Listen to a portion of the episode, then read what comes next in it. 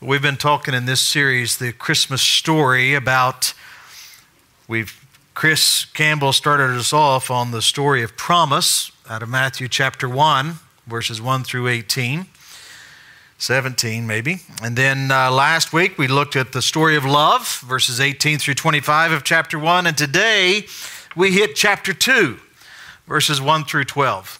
And, uh, you know, one of the things I've learned about Christmas stories is we get a lot of bad theology from our Christmas carols. How many kings were there? Wise men that went and visited the babe? Anybody know? Well, we say there's three, don't we? But we really don't know. And are they wise guys? I mean, I mean, not like wise guys, but wise men or magi or astrologers, astrologers, or who are these guys? Uh, you know, I think of that song, Away in the Manger, of which is maybe one of my least favorite Christmas carols. I know, I know. But I can, I can assure you, and some of you with brand new babies around here can assure you of this as well. That baby was not sleeping if the cattle were lowing in that place. The cattle woke everything up. I would encourage, I asked someone this week, I think it was, it was Jim, Pastor Jim. I asked him, I said, what did, uh, what did the innkeeper say to Mary and Joseph when they got there? Anybody know what the innkeeper said? Who says the innkeeper said there's no room in the inn? Anybody in the room say that? The text does not say that. The innkeeper didn't say a thing. The text just tells us there was no room in the inn. So, watch your theology on some of these Christmas carols, but I diverge. We got to get back to the text this morning. One of the things that I, I love to do if I go into people's homes and they've got their nativity sets out and they have them wrong with the wise men and the nativity set, I like to move them. So just just prepare yourself. If I come visit, stuff the wise men in a closet, all right? They can come out later. Here's what I like about these guys. They, what you find in Matthew 2 is they respond with this extravagant praise and worship and joy. And our struggle is, is we're so familiar, aren't we? It's the Christmas story again. It's Matthew 1, it's Luke 2, and we have lots of other passages we can go to, but those seem to be the predominant ones. But when you come back to Matthew 2 and you settle in here for a moment, you'll see a little phrase in verse 10 that says, They were overwhelmed with joy. And then in verse 11, they offered their gifts and they worshiped the child there. I think worship and praise and sacrifice is the only proper response to the birth of a Savior. Do you agree with me this morning? Is it the only proper response? I believe it is. And here's my struggle is why don't we do it?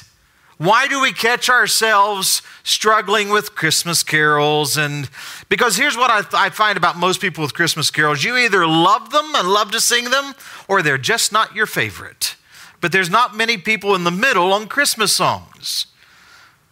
But why is it at the birth of a newborn son, of a King of kings, of a Lord of lords, of a Savior, of the Emmanuel, the God with us, that we can go, yeah, but Christmas just isn't my thing. And I talk to people on a regular basis that for them, Christmas is not the most wonderful time of the year. And I get it. Sometimes Christmas marks holidays of of a family member's passing, of a broken heart. Sometimes it marks memories of a difficult childhood or a painful marriage. And we could go on down that list, of which I won't go today. But is, not, is it not true that Satan is wise enough to gather us at the most wonderful time of the year, this Christmas season, and he does his best work to try to steal our joy at this time of the year? We get overwhelmed. We, go, we are overspent. Our schedules are too full. Our hearts are not prepared. Our focus is not right. And what some of you, even in the room today, are thinking one more week. The count day for you, the countdown for you is not when Christmas gets here, it's when Christmas is over. And while I understand that today, I think there's a better way. Matter of fact, I think this passage teaches us there's a better way. So here's our big idea a central truth that I give to you this morning that anything other than Jesus will not take you the full distance of joy. If we're going to talk about joy this morning, if you and I get caught up in the hustle and bustle of the season, of the gift exchange, of the great food, of all the wonderful candy, and the other things that we have at this holiday season, anything, anything other than Jesus will never take you to the full distance of joy. And that's not just at Christmas, that's year round. When you get Jesus right, you'll get everything else right. So let me talk to you today about how we experience joy. And we're going to move quickly down through this passage. I preached on this passage just two weeks ago in Virginia. And when I had gone back to visit with our, our former church, the pastor there asked me to speak out of Matthew chapter 2, verses 1 through 12. I thought, well, how handy. I'm already going to speak about that in a couple weeks. And then he said, Now I want you to speak about jealousy out of that passage. And I went, Well, I'm speaking about joy out of that passage. He said, No, you got to speak about jealousy out of Matthew chapter 2. And you know what? It's there. It's there. Oftentimes, jealousy is the opposite of joy. Oftentimes, we get these things turned around. Can I read the passage with us and then come back and talk about it? Beginning in verse 1 of chapter 2. After Jesus was born in Bethlehem of Judea in the days of King Herod, wise men from the east arrived in Jerusalem. And they were saying, Where is he who has been born king of the Jews? For we saw his star at its rising, and we have come to worship him. Now, when King Herod heard this, he was deeply disturbed, and all Jerusalem with him. So he assembled all the chief priests and the scribes and the people and asked them where the Messiah would be born. In Bethlehem of Judea, they told him, because this is what was written by the prophet. And then they go to quote verse 6 And you, Bethlehem, in the land of Judah, are by no means least among the rulers of Judah because out of you will come a ruler who will shepherd my people Israel. Well, then Herod secretly summoned the wise men and asked them the exact time that the star appeared. He sent them to Bethlehem and he said, Go and search carefully for the child, and when you find him, report back to me so that I too can go and worship him. And after hearing the king, they went on their way, and there it was the star they had seen at its rising, and it led them until they had came and stopped, until it came and stopped above the place where the child was. And when they saw the star, they were overwhelmed with joy. And entering the house, they saw the child with Mary, his mother, and falling to their knees, they worshiped him. And then they opened their treasures and presented him with the gifts of gold and frankincense and myrrh. And being warned in a dream not to go back to Herod, they returned to their own country by another route. So let's take this thing in bite sized pieces today. If you want to experience joy today, number one, out of verses one and two, I want you to learn how to seek the only one that matters. Seek the only one that matters.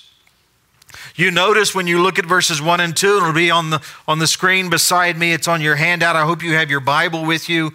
After Jesus was born. So now this is a period of time. We know that they, they show up to the house and there's a child there, not a babe. So this is a period of time. We're thinking anywhere from 18 to 24 months after Jesus was born. These wise men came and asked King Herod when they got into Jerusalem, Where is he who has been born King of the Jews? And circle the word for. Why are they asking about this King of the Jews? It's because they saw his star and they, underline it, they came to worship him. Why did you come to church today? Because that's what you do on Sunday mornings at 10 o'clock? Because that's our task? Because if you're a Christian, you're supposed to go to church. We're privileged to have Sue's daddy here with us this weekend. And uh, he and I were talking the other day. Barry, he lives in Winter Haven, Florida. Lucky. Um, but we were talking about going to church, and I made a state to, statement to him, and I understand Hebrews 10 25, forsake not the assembling of yourselves together. But here's what I believe this morning, church God really isn't all that interested of you as a Christ follower in church first. He's interested if you're in church to worship Him only. Coming to church won't secure your worship. So coming to church won't, won't guarantee that you will be here with the right frame of mind and the right focus and the right purpose. The wise men teach us a couple lessons here. They see his star, they journey after him. Be why? Because they wanted to worship him. Now, here's what we know about these guys. Most likely, they're astrologers, and most likely, there was more than three of them. Three dudes walking into Jerusalem is not going to cause much of a stir a group of people walking into Jerusalem is going to cause a great stir. Three people probably won't get an audience before King Herod, but many most likely would. It appears that they have traveled for some time, upwards of two years. Why would you travel anywhere for two years? Can you imagine traveling with your preschoolers in the car for two years? Are we there yet? Wonder how many times they got lost. Turn here, turn there, do th- Listen, traveling anywhere is difficult. These guys were focused to journey for two years, up to that. To me, that shows great devotion. That shows great determination. That shows that they were on a mission to do something specifically. What did they want to do? It says it there at the end of verse 2. We want to worship Him.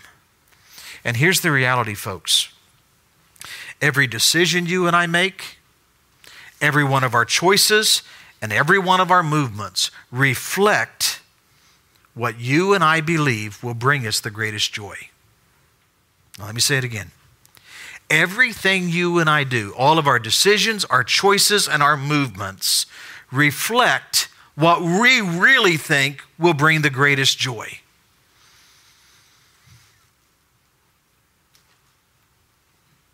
If you're more committed to your job than your family, it's because you think your job and success and fame and fortune maybe is what will bring you the greatest joy. If you're committed, more committed to your family than you are to your Lord, because you think that a earthly relationship is more important than a heavenly relationship. Am I preaching here? Are you hearing this this morning? I wrote that statement down a couple weeks ago, and I had to come back and ponder and ask myself, what is it that I do on a regular basis that I am pursuing with more energy and more passion and with really the intent of having greater joy than a one on one and personal and daily and intimate relationship with the King of Kings and the Lord of Lords. And I'm just going to press this out here to us this morning that you and I are always pressing, we're always journeying towards our pleasure. And God's not upset about that. Matter of fact, He says He'll give us the desires of our heart, doesn't He? But what should come first? Years and years ago, back in the 70s, my pastor, Dr. Falwell, came out with these little gold lapel pins. Some of you may have even gotten some of these that simply said Jesus first. It's just a simple reminder who, of who needs to have first place in our life, of our priorities. And can I just ask you today, are you seeking the only one that matters more than anything else. More than relationships, more than money, more than fame, more than success. And the truth is, the Lord made you and I to be satisfied. He made you and I to delight in certain things. But our delight, as the psalmist would tell us, is in the Lord. Our delight is the one who walks in his word. And I think this is the time of the year that it's easy to magnify so many other things that capture our attention and where we pursue our pleasures. And can I just encourage us today? Just start today. Lord, I want to get this season right. And I want to pursue you first. I want to be like the wise men. Tell me where this king of the Jews is so we can worship him there. Let me give you a second one. You're going to have to learn how to resist anything and everything that steals your joy. When you look at verse 3, it says, When King Herod heard this, he was deeply disturbed, and all Jerusalem with him. With, with him. If you circle that phrase, deeply disturbed, the literal translation of this is that he threw, uh-huh, flew into a rage. Now, Herod is one, as known as one of the meanest uh, kings rulers, authorities that we have in all of Scripture. He was always jealous of someone wanting to take his throne. Now, he had been appointed by a Roman ruler to serve over this area. He's not a Jew. This isn't his people. He's just the ruler of that region, but he's scared to death that someone is going to take over his throne. He is known as a crazy madman. He had 10 wives crazy madman, right? One Roman leader said, and I thought this statement was so amazing. He said, It is better to be King Herod's pig than to be his son. Herod had a couple of his wives and a couple of his children murdered because he thought they were after his throne. Well, catch this this group of wise guys show up and go, Hey, where's this king of the Jews that's been born? And he goes berserk. He loses his mind because this king of the Jews can only mean there's someone out there who's ready to take over his spot. And then did you see where it says, and all Jerusalem with him? Do you know why all Jerusalem was upset? Because if Herod's upset, well, you know how the saying goes, don't you? If mama ain't happy, ain't nobody happy. If King Herod's not happy, all of society is in an uproar. And everyone is nervous about what could happen next. So when I say resist anything that would steal your joy, you've got to go back and unpack this. And I really can't unpack it for you. I can give you some suggestions, I can give you a few things. Is it, is it safe to say that suffering can steal joy? In this world, we'll have troubles and trials. Does anybody in the room, talk to me, does anybody in the room know anything about suffering today? Has anybody had a loss? Has anybody had a pain? Is anybody just in a moment of crisis of faith, even, where we suffer? And suffering can steal joy. And yet, James comes along and says, Count it all joy my brothers, when you meet trials of various kinds. Did you see what that said? Count it all joy. I've told you this already, and I'll tell you many times in the days ahead, as long as the Lord lets me be your pastor. Happiness will come from things, but joy only comes from the Lord. It is possible for us to have suffering and sorrow and joy at the same time. We can suffer and we can mourn a loss here. 1 Thessalonians 4 tells us that we grieve, but not as those without hope.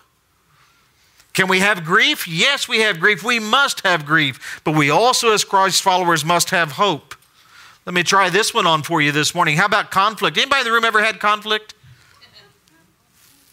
You all are not telling the truth today. You know why some of you don't go to family Christmas parties? Conflict or suffering. Either way, you can apply whichever one fits. And yet, Philippians says, Complete my joy by being of the same mind and having the same love and being in full accord and of one mind. Can you have conflict with people? Yes. Matter of fact, Scripture says, As much as it depends on you, as much as it depends on you, live peaceably with all men. If it's at all possible, live peaceably with them. You know what that verse tells us? There are some people that are just going to be cantankerous all the time, that aren't going to allow you to live peaceably with them. But according to you, you can live as peaceably as possible with them, and you can remove conflict. What about pressure? Oh my goodness, Christmas. It's the performance and it's the deadlines and it's the obligations and it's the responsibilities. Anybody else exhausted yet? Just trying to get to Christmas? And yet in Matthew 11, 28 says, Come to me, all you who are weary and heavy laden, and what? I will give you rest.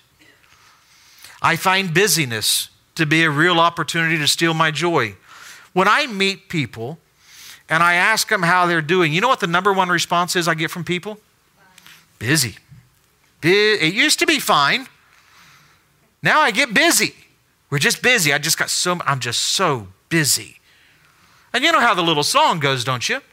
Parties for hosting, marshmallows for roasting. That's all a good idea unless you have a party to plan and no marshmallows to roast. And then it creates all this conflict and struggle and pressure and busyness. And First Corinthians says, So whatever you eat or drink and whatever you do, do everything. Circle, pay attention to it, everything to the glory of the Lord. Why? So that it doesn't steal your joy.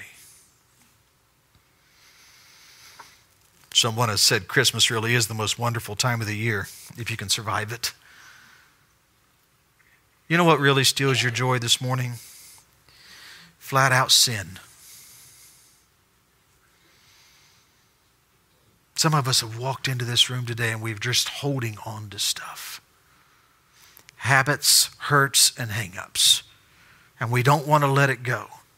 We're not going to confess it. We're not going to get over it. We're not going to stop it. We just want to hold on to it, and sin will always steal your joy, Christ follower. Those of you that profess the name of Christ, it will always steal your joy. And Jesus said in John 15, If you keep my commandments, you will abide in my love, just as I have kept my Father's commandments and abide in his love. And these things I have spoken to you, that my joy may be in you, and that your joy may be full. If you're going to have joy, you're going to have to remain in him. And if you're going to remain in him, you're going to have to have obedience to what he's asked you to do you're going to have to have an abiding relationship, which requires obedience to what he said do and don't do. Does that make sense? Write this down. The simple summation of everything I just gave you there is any unsurrendered area in my life will steal my joy. Any unsurrendered area in my life will always steal my joy. Let me give you a, a third one. If you are, are struggling to have joy this morning, then I'm going to teach you how to learn to avoid, avoid indifference to the Word of God. Did you catch what Herod did? These wise guys show up. Where's this, this babe born king of the Jews? He throws it, goes into a fit. He doesn't know. He did not know that a, a king of the Jews was on his way. He didn't realize the 700 prophecies. So he runs off and he asks the priest and the scribes. Now, to understand those guys, the chief priest, they represent the Jewish worship of the area. The scribe represent the Jewish law. So he goes to the religious leaders and the political leaders. And he says, Where's this king of the Jews supposed to be born? And I find it so interesting their response is simply in Judea, in Bethlehem. Because this was what was written by the prophet. And then they, they give us this quote of an Old Testament passage. Do you realize this morning that it's very possible to have knowledge of the Word of God and not be transformed by the power of the Word of God? These guys knew exactly where the king of Jews was supposed to be born, but it made no difference to them. Matter of fact, this king, this babe, has been born now for several months, up to two years, and none of these guys have traveled to Bethlehem to visit and to worship this babe. You know why? They were completely indifferent with the Word of God. And here's the truth today you and I can know the text and miss the point. We can know the story and miss the Savior. We can know all about everything that's happening here, but it never be internalized and never be processed and never be real in our life. And here's the truth indifference to the Word of God, hear me, pay close attention. Indifference to the Word of God will eventually move you to opposition to the will of God. If you and I are indifferent to the Word of God, we will become in opposition to the will of God. And here's another truth Christ follower, you're never neutral and you're never standing still. You're not plateaued. You're either moving closer to being like Him or further away. You're drawing into relationship with Him or you're pushing back. But you and I are never standing still in our walk with Christ.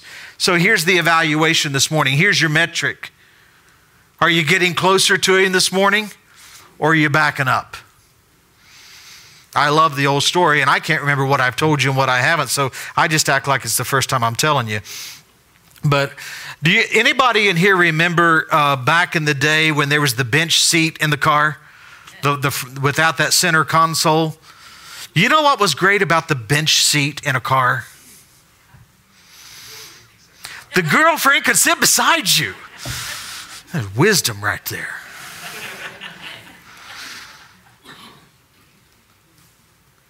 If I go buy a new car, I'm praying it has a bench seat. You remember when you'd go out on those dates and you'd put on that little come hither, stay closer? Try to smell right so she would scoot over across that bench and sit. I, I had a 1966 Chevy Impala Super Sport with a 427 in it. Mm. And I felt like a king of the world driving down the road in that baby blue Impala with my girlfriend sitting right beside me. Am I telling the truth this morning? Story goes that the old couple was driving down the road and they had been married for quite some time, and she was sitting next to the window, and he was still in his spot behind the wheel. And she asked him one day, she said, Honey, why, why don't we sit close together anymore? And he said, I'm not the one that moved.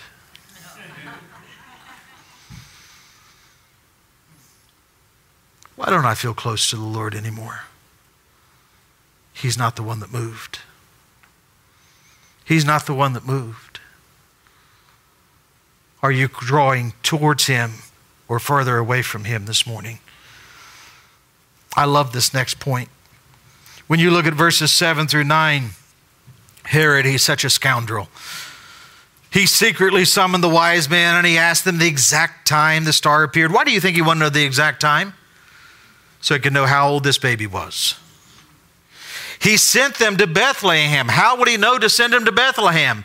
Because somebody had told him. He didn't know that of himself, he hadn't read it. He said, Go and search carefully for the child, and when you find him, come back to me so that I too can go and worship him. Stop right there for a moment. The right response of Herod was not go and find the child and then come back and tell me so then I can go wor- worship. You know what the right response should have been? Let me go with you. Let me go with you to worship this child. But that was never in his heart. There was nothing about him that wanted to do that.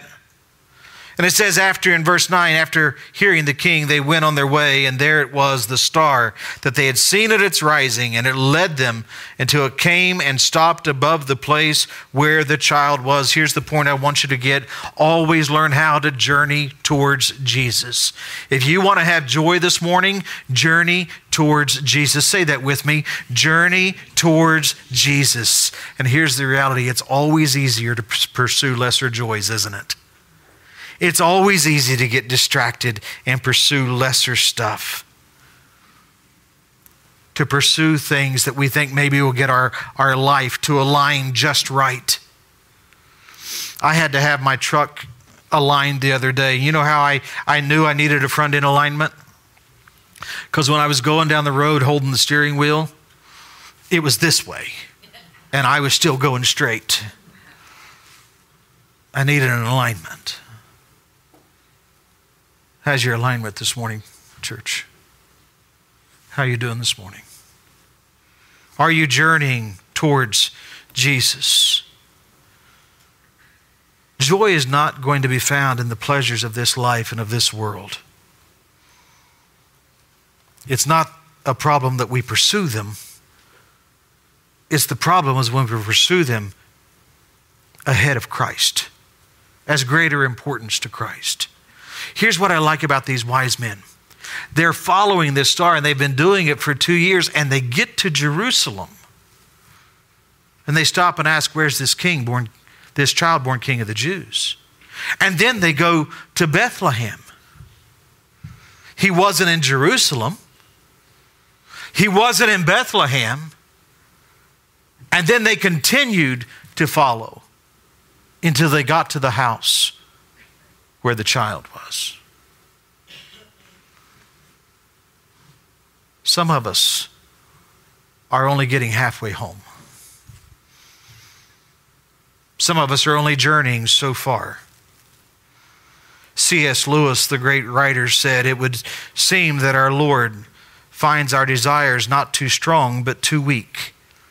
We are half hearted creatures, fooling about with lesser things when infinite joy is offered. We are simply far too easily pleased. We stop short of the joy that God offers.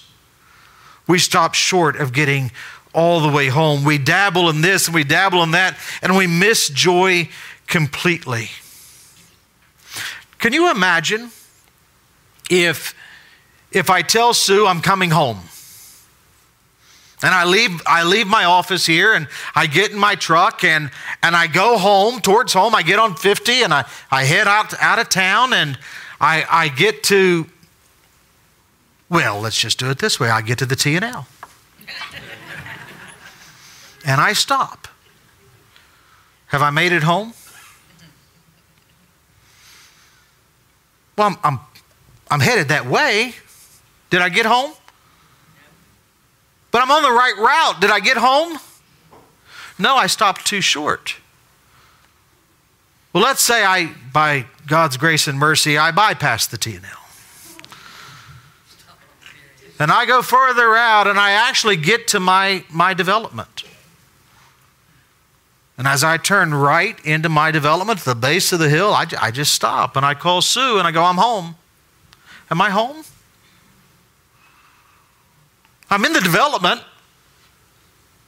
I'm in the same neighborhood, but I'm still not home, am I? Watch it. I go up the hill and I, I make my right and I get to the very next road and I, I make my left and I know that my house is the second house down the hill on the right. And I get to the top of my hill and I call out to Sue and I, I text her, I call her on the phone and go, honey, I'm home.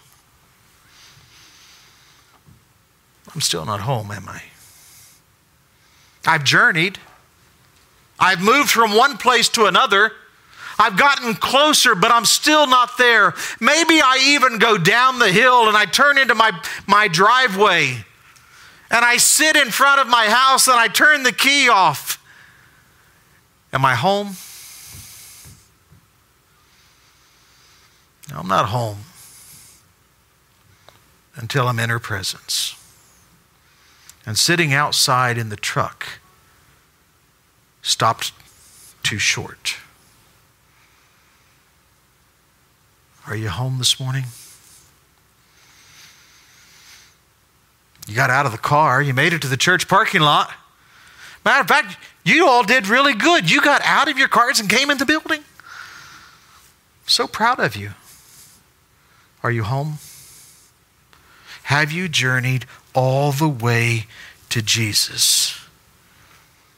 Because only Jesus, only Jesus will take you the full distance to joy. And look what happens. Verse 10 When they saw the star, they were overwhelmed with joy. And entering the house, they saw the child with Mary, his mother, and falling to their knees, they worshiped him. And they opened their treasures and presented him gifts of gold and frankincense and myrrh. Folks, if you want to have joy today, if you want to know that you have joy today, if you want your joy to be complete and overflowing today, you'll know it when your joy overflows into worship. If your joy can stay contained, it's not full yet. If your joy is that I can, I, I enjoyed going to church today, but it hasn't changed the one, changed you to worship the only one that matters authentically, then you've not experienced joy. If your joy does not push you to journeying all the way towards Christ, then you've not experienced the fullness and the overflow of joy. I wish I had a cup here with me this morning. Do you know how you know when a cup is full? You know how my kids knew thought they knew when a cup was full? My kids just used to love to pour a glass of milk, and I would watch them. They would sit on the at there at the, the table, and they would pour it until it got that little bubble on the top. You know what I'm talking about? They could watch it. Was it full when it had the bubble? It wasn't full until one more drop caused it to flow over. Until what was inside the cup touched what was around the cup. Joy is not full until what is inside your heart overflows and touches the people around you. Your joy is not full unless it is overflowing in your worship to the King. Does that make sense? Too many of us, we're content with our glass being half full. Too many of you are fussing that your glass is half empty. Too many of you are just asking who drank my water. The reality is, I want full and overflowing joy. Anybody else in the room? I want it to full up my fill up my life to the point that it touches everything around me. That it overflows and it makes a difference. And I'll tell you how you know when your joy is making a difference in your life. It's a very simple principle that comes out of verse 12. Easily missed, I think. It says, in being warned in a dream not to go back to Herod, they returned to their own country a different route. When your joy is full, you will follow through in obedience. What the Lord asks you and I to do will matter. And here's a great principle there will never be authentic worship when willful disobedience is practiced. I'll say it again. You and I, you and I will never have authentic worship to the only one that matters and journey all the way towards Christ and have exceeding joy in worshiping Him if there is willful disobedience to what He's asked you and I to do. Because worshiping Jesus changes our direction. And you never go back the same way you came. You're always different.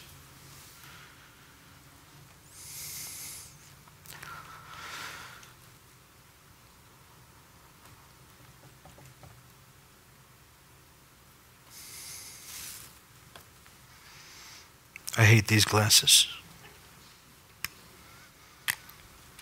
If I've got them on, I can see my notes, but I can't see you. If I take them off, I can see you, can't see my notes. It all depends on who I want to look at, okay?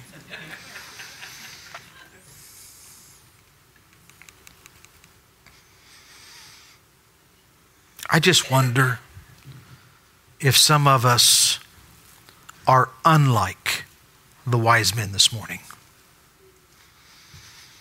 I wonder who in the room today is not following their practice, and we've only journeyed part way. We're not following all the way through to where the child is, to where the Savior is, to where the King is, to where the Lord is. You go, how do I know if I'm just part way? How do I know if I'm not fully committed and fully devoted?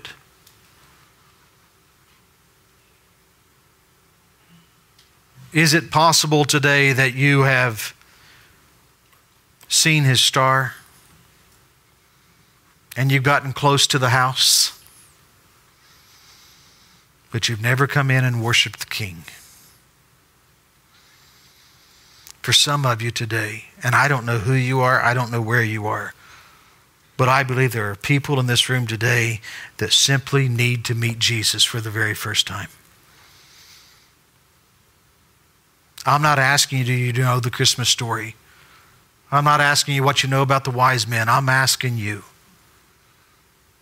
are you seeking after the one born King of the Jews so that you may worship him? Do you know him today? And would you like to? I hope so this morning at a very early hour, I walked through every one of these rows, as is my custom, and I put my hand on every one of these chairs, as is my custom. Not because I have anything unique about me. I'm just here as one, the old man said it, one beggar telling another beggar where to find food. That's all I am. But I prayed for where you're sitting today. I prayed for you today that you would meet Jesus here and that you would give your life to him that you would take an opportunity in a time just like this where you would make a couple confessions. One, that you know that you're a sinner. Two, that you know you need a Savior. And three, that you can't do it on your own. Pretty simple, isn't it? All have sinned and all have fallen short of the glory of God. That's what the Bible says. That means you and I. But the most famous verse of all the scripture For God so loved the world, for God so loved me, that he gave his only Son, so that I would not perish, but have everlasting life. And he says in John, If you'll confess with your mouth and believe in your heart that he is the Lord, then you will be saved. Right where you sit this morning at this very time. Would you just, would you just pray out to the Lord with your own words? Lord, I am a sinner and I need a Savior. Would you do for me today what I cannot do for myself? Would you pray that? You know, you go, well, he didn't ask me to close my eyes. It's not about the posture of your head or the position of your eyes, it's about your heart before him. Will you journey today for the very first time all the way to joy? All the way to salvation, all the way to forgiveness.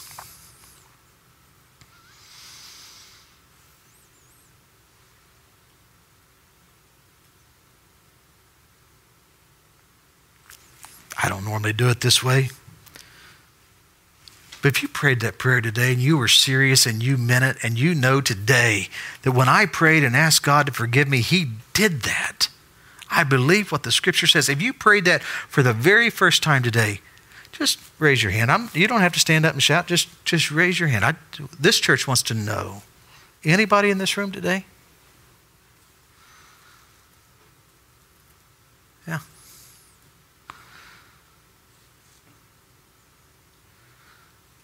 Some of you are sitting here going, My head itches, but I'm afraid to.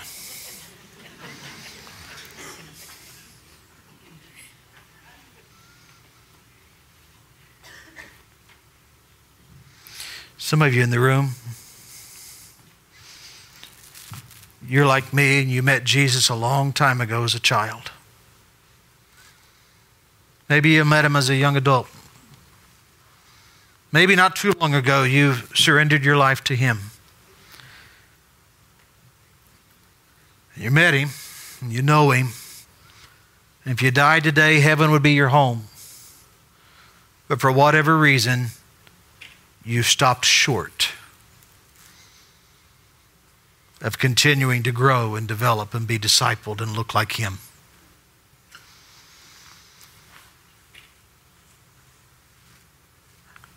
You got a great opportunity today to do the exact same thing I asked a few moments ago and go, Lord, I can't do this on my own. Anybody in the room?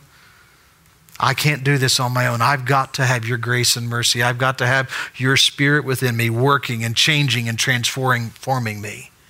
Anybody in the room will go, Lord, I've just been distracted. I've gotten busy. I've gotten discouraged. I've been a little bit overwhelmed. My heart's hurt. I've been wounded. Am I talking to anybody in the room today? And there have been some things, Father, that have happened in my life that have caused me to just stop short of continuing to walk with you. And I'll tell you how you'll know it because your joy is not overflowing. Because what you say you have on the inside doesn't show up on the outside. Can I just beg us this morning? Wherever we are and whatever this looks like for the remaining of our time together, that we get before the Lord and go, Lord, walk with me all the way. I don't want to stop. Anybody in the room? I don't want to stop. I want to get to the end of the day and hear, well done, good and faithful servant. Come on in. Let's have a party.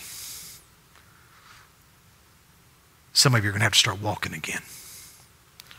Linger in prayer. Study the word. Find that place of service. Share the good news of the gospel. Walk a gift around the corner. And watch what God does. These gift baskets we're giving out, they're as much about what God, what God wants to do in us as they are about what God wants to do with the person receiving the gift. Hey, church, let's just do it. Want to? I'm wrapping up, I promise. Anybody ever played poker? you, you admitted it in church, that's good. Uh, I've never played poker, but I understand this, and some of you can help me with this. There's a point in a poker game they say, I've seen enough movies where you got all these chips in front of you, and you take all of these chips and you push them into the center of the table. What's the phrase?